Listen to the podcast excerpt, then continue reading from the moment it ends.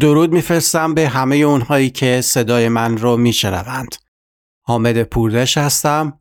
این قسمت داستان کره اسب نوشته میخائیل شولوخوف.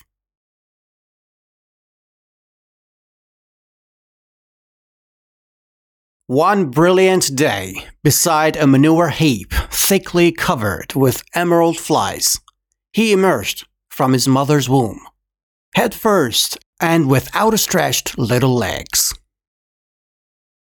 Directly above, he saw the dispersing soft bluish puff of a shell burst, and the howling roar through his small wet body beneath his mother's hooves. Terror was his first emotion on earth. A powder-smelling hail of fragments thunked the tiled stable roof.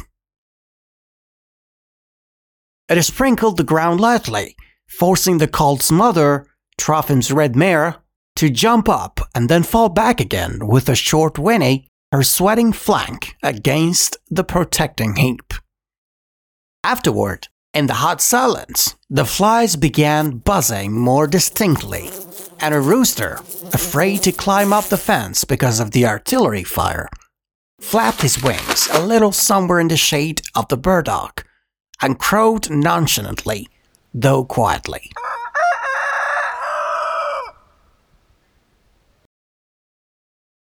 From the hut, one could hear the careful groaning of a wounded machine gunner. At times, he would cry out in a shrill, hoarse voice, interspersing his cries with ferocious curses. In the front garden, bees sang in the silky scarlet of poppies. Behind the village in the meadow, a machine gun was finishing its belt. To the tune of its stitching and the interval between artillery salvos, the Red Mare licked her firstborn lovingly.